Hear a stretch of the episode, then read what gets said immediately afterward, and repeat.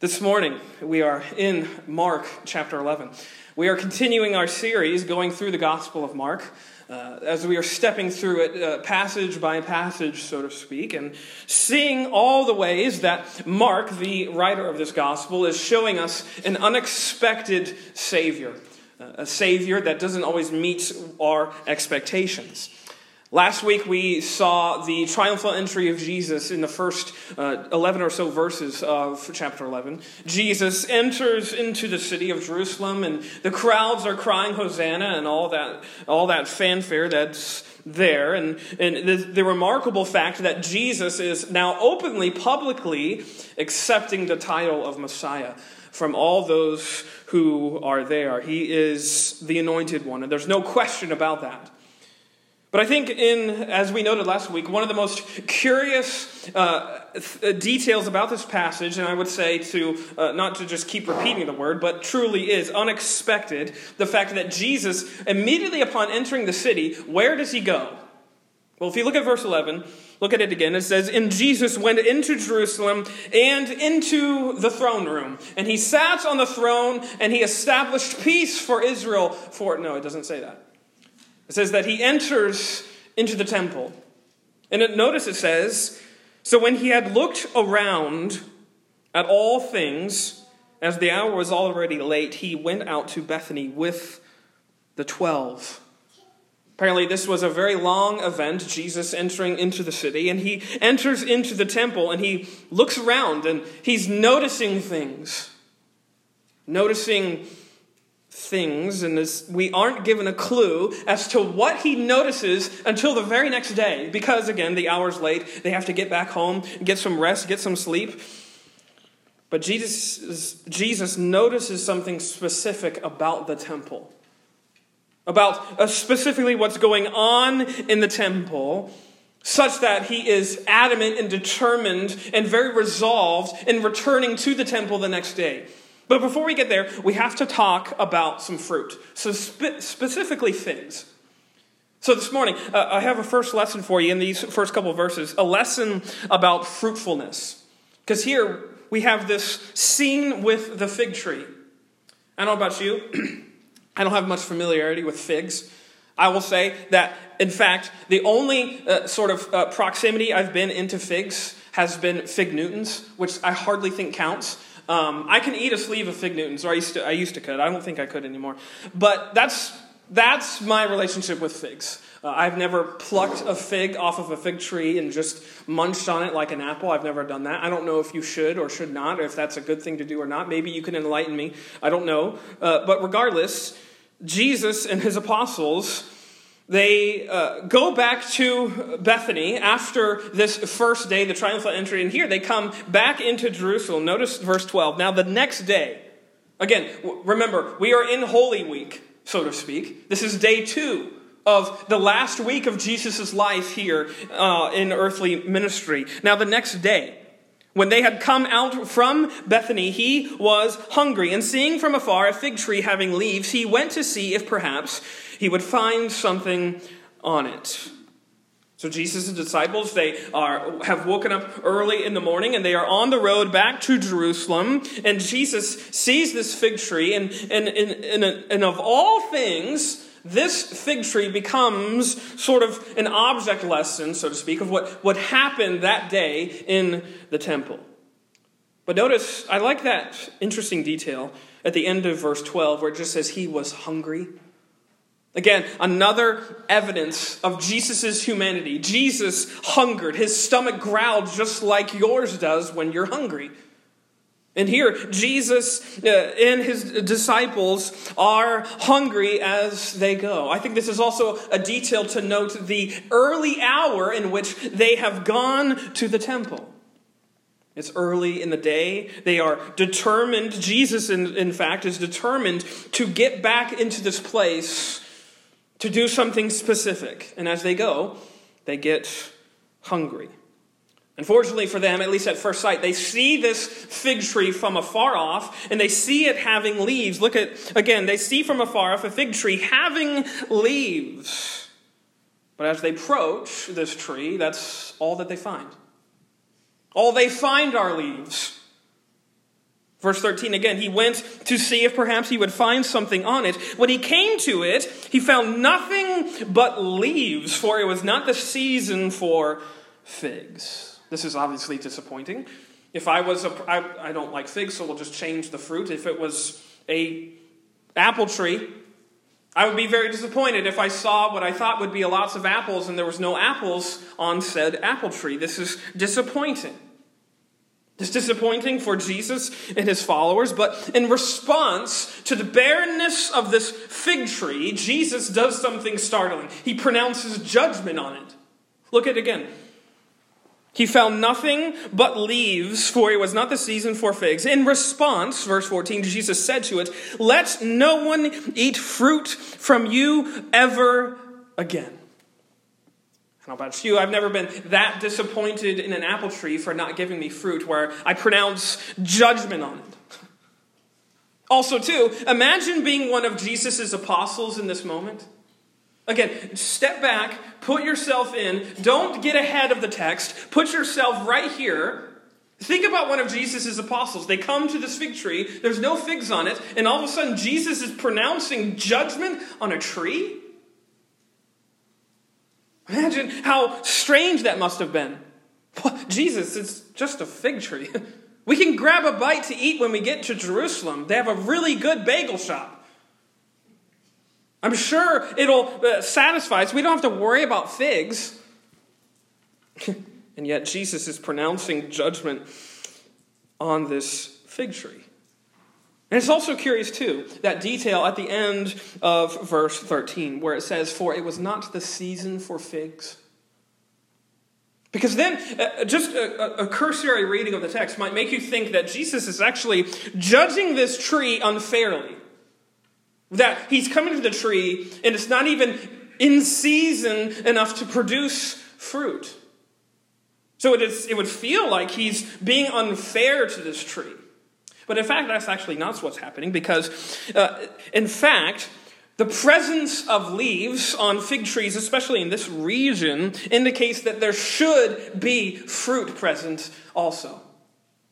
Notice he says, There's nothing but leaves, for it's not the season for figs. There should have been figs there because there were leaves there. Fig trees in this region, in fact, often produced a, a, copious amount of leaves, or excuse me, fig buds, before even the presence of leaves. And so here, the buds uh, uh, would appear in spring, which is likely when this event is taking place, with the actual full fruits becoming fully ripened later in early autumn. And here, there's an abundance of leaves, a telltale sign that there should be some sort of fruit that you can enjoy and be satisfied by. It was natural to expect that. But when they get there, there's no fruit to be had. Just leaves. Just foliage. And here, that's the issue. The issue at present, why Jesus judges this tree and judges it and says, No one is ever going to eat fruit from you ever again, is the fact that this fig tree has the appearance of fruitfulness without the actual substance of fruit. It's the appearance of an abundant harvest ready to be had without anything to back it up without any fruit really being able to be had. This tree has falsified its claims of being a fruit bearing tree. It's a liar. The tree has failed. And this is what sparks Jesus' frustration. Because he sees in this tree a tree that has failed in its treeness, if I might say that. It's failed to live up to what it was supposed to be as a fig tree. And so, after finding nothing, he condemns this tree. And again, there's no denying that the scene is curious, it's peculiar. That Jesus would have such disdain for a, a plant. it's a strange little scene in Jesus' life. It's strange that so much attention would be given to it. There's a parable in the coming chapters, I think it's chapter 13, where he revisits the parable of the fig tree. So it, obviously, this is something that's not just a throwaway scene. But like, uh, because, and that's, I think, to show that, like always, there's more that's going on than just what we see. He's not just uh, he's not just trying to condemn this tree for disappointing his apostles and having them get bummed out because they have no fruit. There's more that's going on with this scene. You see, he was using this tree to teach them something about faith. Faith, which, again, he has been harping on throughout his earthly ministry. So, a lesson about fruitfulness. Let me come now to the second lesson. Hold that thought, a lesson about faith. Keep that in the back of your head, because, or a lesson about fruitfulness. Because here, number two, we have a lesson about faithfulness. Because look at what happens. So he condemns this tree, and it says, and his disciples heard it, verse 15. So they came to Jerusalem. Then Jesus went into the temple again and began to drive out those who bought and sold in the temple, and overturned the tables of the money changers and the seats of those who sold doves. And he would not allow anyone to carry wares through the temple. It's a startling scene. Jesus enters the temple for the second day in a row immediately upon coming into Jerusalem, he enter, enters the place where all of the religious life is centered. You can see very clearly what is foremost in Jesus' mind. Reorienting the common assumptions, and I would even say corruptions of religion that had gone on and that were existing in this day. And it's evident, of course, that that's exactly what's on his mind because of what he does here in the temple. And again, here, if you wanted to know the things that Jesus noticed the day before when he entered the temple, these are the things he noticed. These are the things that caught his attention, and he was so burdened by them that he couldn't spend time doing what he wanted to do. because the hour was already late. So he comes back the next day, and look what happens. He enters the temple and he drives out those who were buying and selling, driving out the money changers, driving out those who were extorting worshippers. He had observed all these evils taking place, and now he was there to execute judgment on those people. He couldn't stand his father's house being perverted into a den of thieves, he says into a, a haven for the lowest of the lowliest people. He couldn't stand for that. But his rebuke, I want you to notice, his rebuke is not necessarily for the fact that animals, doves, as it mentions here, are being bought and sold because that was a common practice. It was common to sell animals within some of the outer courts of the temple, uh, so to speak, to give a convenience for uh, outside travelers, visitors coming to the temple from afar off that had no sacrifice to offer. That wasn't necessarily the problem. The, that, and that's, I don't think, what Jesus is correcting. Jesus is correcting those, his, his crosshairs, we might say, are fixed squarely on the temple uh, attendants who were overcharging, and we can, uh, might even say, profiting off of the people that were in the temple that day. They were profiting off of the business of the very temple in which they claimed to be worshiping. Instead, they were just conducting business there.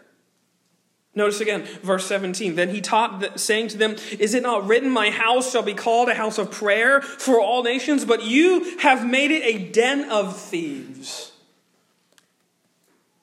Goods were being bought and sold in these courts. Courts that should have been reserved for fear and reverence and worship and adoration and praise. Now they're being turned into a place for personal benefit and profit being turned into a place where coins can be exchanged and you can trade in this for that and you can make some money and do some business. It was no longer a house of worship, it was a place of trade, it was a place of business. Verse 16 is a curious verse. It's, it's unique only to Mark. He includes this detail that Jesus uh, enforces even further that he would not allow anyone to carry wares through the temple. Wares is from a Greek word which actually doesn't have a very specific meaning. It's just kind of like items or things. And essentially, what Jesus is saying, and essentially what Jesus is correcting, is the fact that people were actually using the temple courts as sort of a shortcut through the city.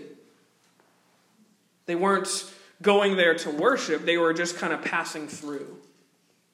They were using it as a place to get to the other place, the place they really wanted to go, wherever that was. The reverence, the seriousness of the place of God was being perverted and polluted by business and trade and commerce. So we can rightly say that the worship center had become a commercial center. And in Jesus' mind, this could not stand. This could not be.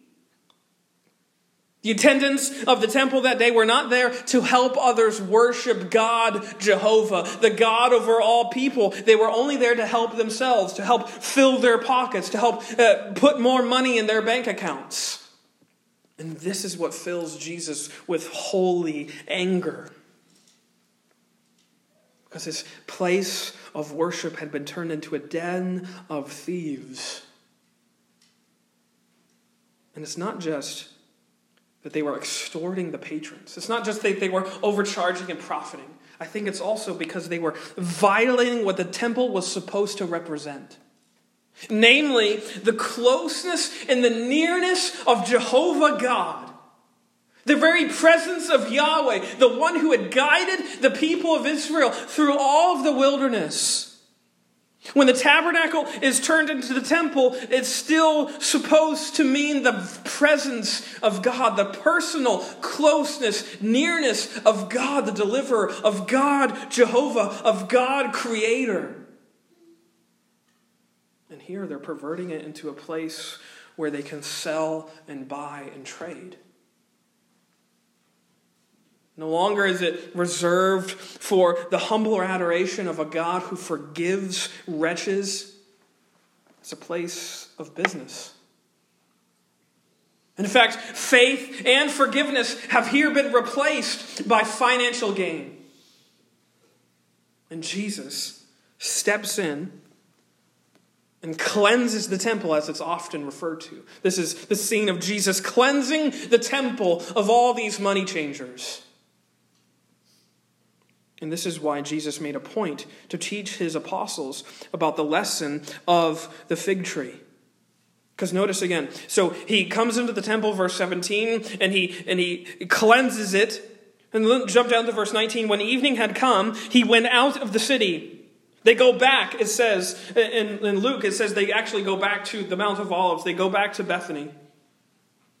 And the next morning, verse 20, again, day three, keep the days in your mind. Day three of Holy Week. Now, in the morning, as they passed by, they saw the, the fig tree dried up from the roots. They passed by the same tree they had the day before. And Peter and the other apostles are quite startled by what they see. Notice verse 21. And Peter, remembering, remembering the day before, remembering that scene where Jesus unexpectedly pronounces this vicious judgment on a tree, says, Peter, remembering, said to him, Rabbi, look, the fig tree which you cursed has withered away. They're startled by what they see. Because Jesus didn't just pronounce judgment, he actually cursed this tree, and now they see this curse living up to the name.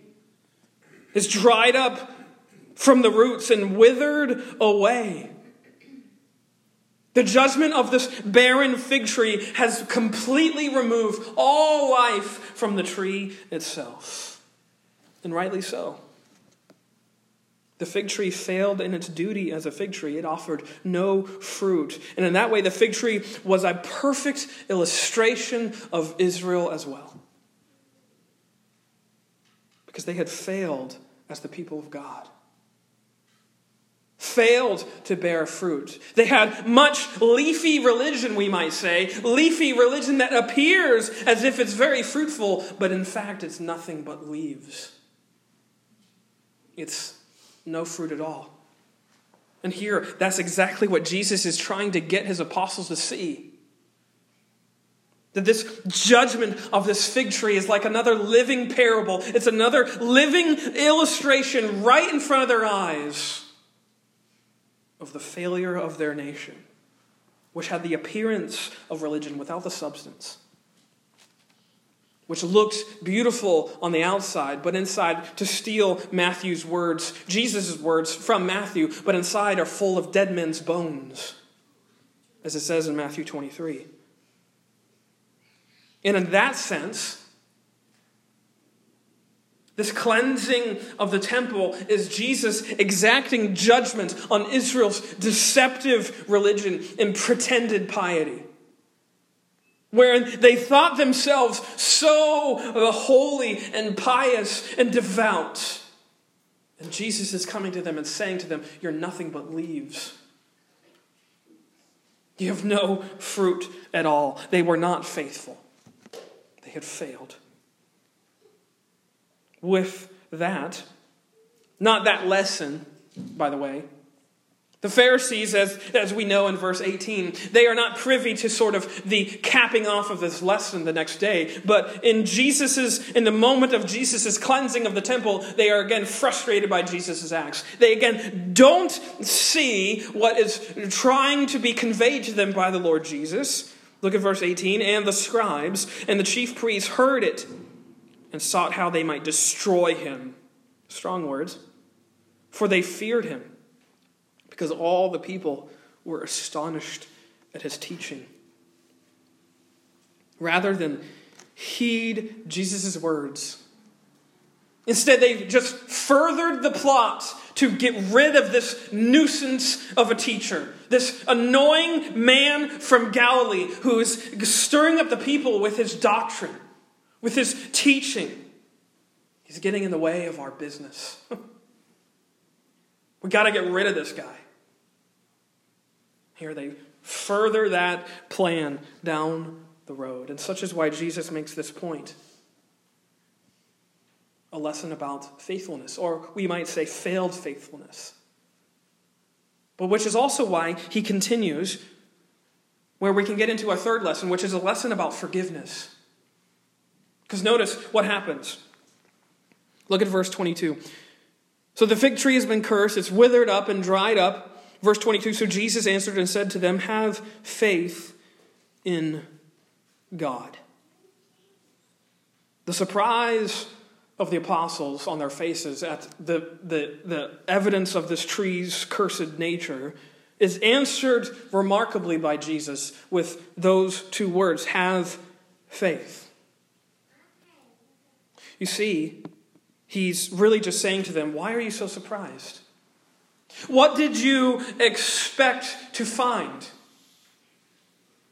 And I think the implication is that no fruit as a result of no faith equals a loss of life. Fruit is the, uh, is, is the bearing out of faith, and without that, there is no life. Such is why the tree withers, and such is why Israel has withered too. Because they weren't bearing fruit, because they had lost their faith. This is the only possible outcome when faith is forfeited. This is the only possible outcome when faith is set to the side, when it's no longer a concern to bear fruit in our lives. Jesus is, when he says has faith, he's not uh, sort of giving them a, a, secret for killing fig trees by the words of their mouth. he's not giving them a sort of a way in which they can incarnate the, the judgment of God and, and, and name it and claim it, so to speak. He's teaching us what is the lifeblood of all faith, of all religion. It's dependence upon God. Have faith in God, he says. And such is why he proceeds to unpack the nature of faith in these next couple verses. Look what he says. For, or verse 22, have faith in God. For assuredly I say to you, whoever says to this mountain, be removed and be cast into the sea, and does not doubt in his heart, but believes that those things he says will be done, he will have whatever he says. Therefore I say to you, Whatever things you ask when you pray, believe that you receive them, and you will have them. There's no question, in my mind at least, that some of these phrases have caused no small amount of confusion in believers' lives. That if we just ask in faith, we can have whatever we want. At least that's how we read these verses at first glance, many times. This is a name it and claim it passage, right? I can name it and I can claim it, and it's exactly opposite of what Jesus is saying. That's not to be inferred from Jesus' words. Not that if you just pray hard enough. That's not what Jesus is saying. That's not Jesus' point. Actually, I think Jesus is coming to, uh, to certify, to clarify, to, to really confirm in his apostles' minds and ours likewise, the, where the power of religion, where the power of, of prayers really come from. Not because of any particular words that we say, not because of any special emotion that we demonstrate. They are powerful only because of the one we pray to, the one in which we are praying, which is why he prefaces this with have faith in God and God's words for you and God's will for you. And this is the point that Jesus is trying to illustrate that the religion of his Father is one that is less concerned with formality and is more concerned with faith. Specifically, the faith in God, the Father's impossible power. Remember, we looked at that idea of impossibility becoming possible when he was replying to the rich young ruler.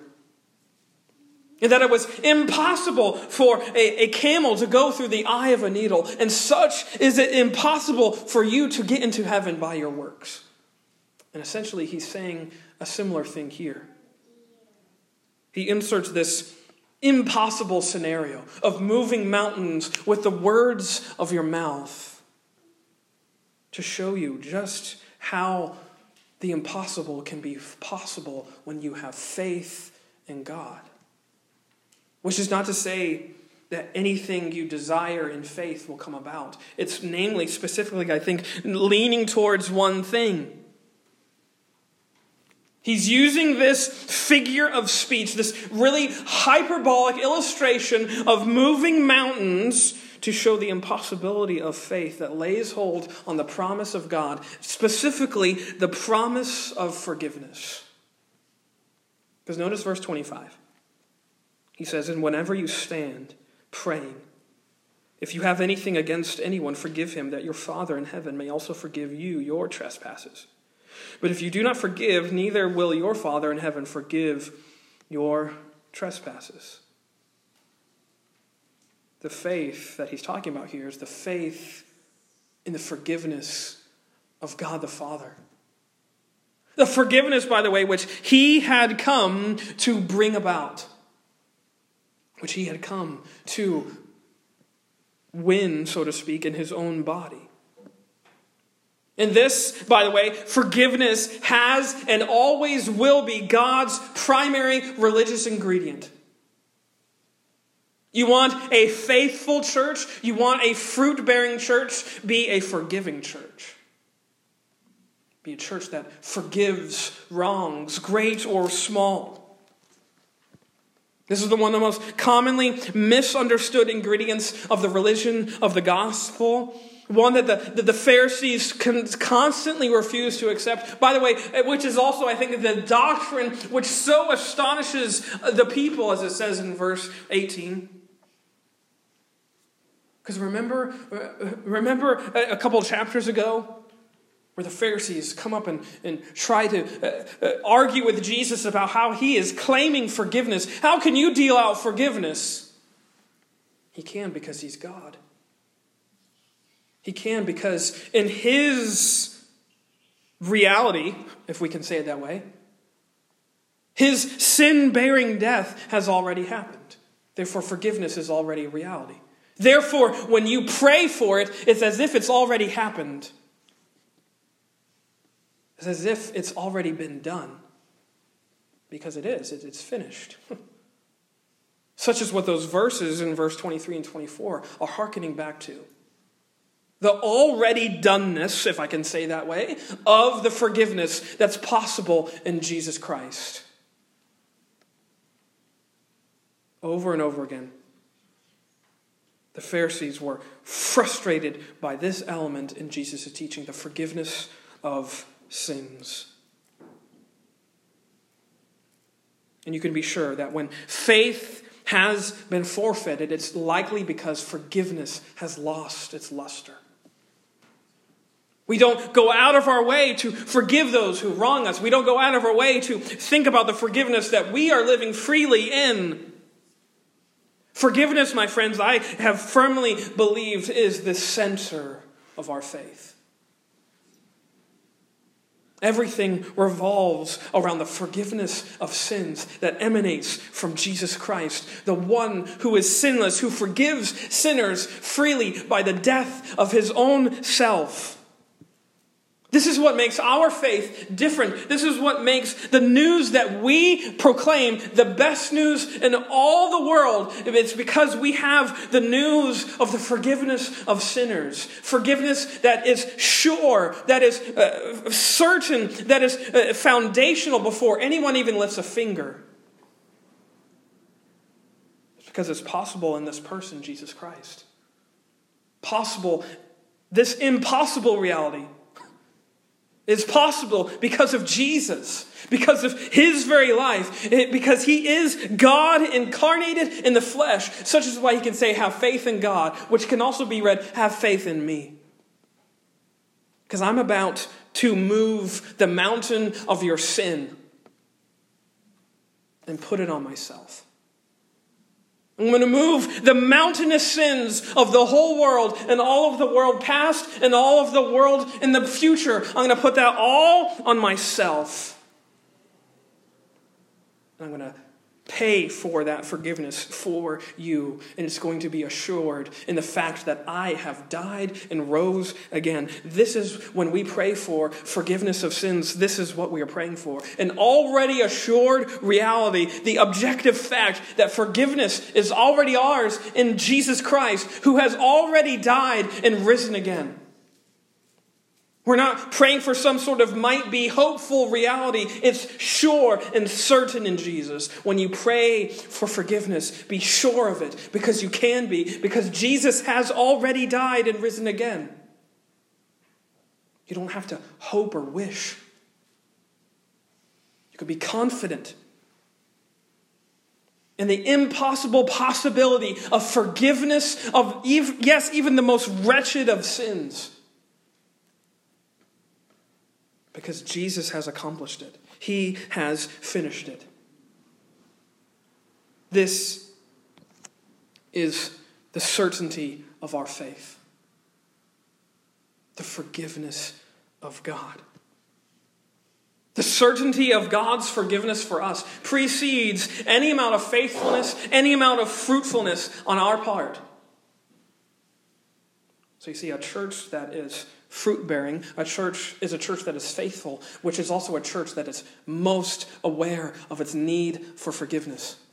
It is also most aware of its ability and its power and its responsibility to forgive others, which will make it a faithful church, which will make it a fruit bearing church. And here Jesus is saying that to this body, this temple. This is what the church is supposed to be in the business of. Not in the business of financial gain. One writer says it this way the church is supposed to be in the forgiveness business. I like that.